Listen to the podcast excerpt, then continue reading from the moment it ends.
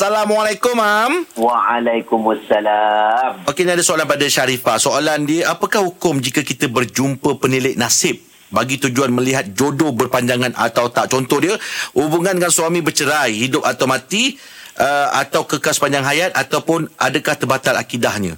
Ini benda-benda yang masuk dalam kategori dosa-dosa besar ni. Ya. Innamal khamru wal maisiru wal ansabu wal azlam rijsun min amal syaitan. Ha, Nabi larang kita, Quran sebut ni. Mm-mm. Mm-hmm. Larang kita jumpa dengan uh, tukang tilik. Orang yang pen- penung nasib ni. Mm-mm, Ah, betul. Bila? Okay, satu.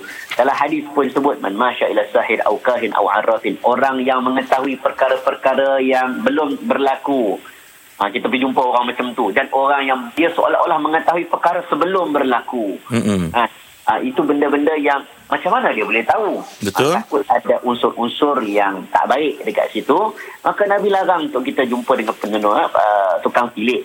Tambah-tambah kalau dalam bab jodoh ni, kalau boleh tu kita jumpa dengan orang yang yang tahu selok-belok masalah berlaku. Mm-mm. Ha, dia tahu suami dia begini-begini masalah berlaku. Itu tak ada masalah, minta nasihat.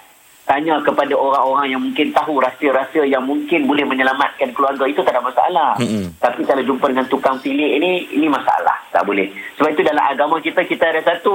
Nah, nama dia solat istikharah. Ah, betul? Betul? Ha-ha.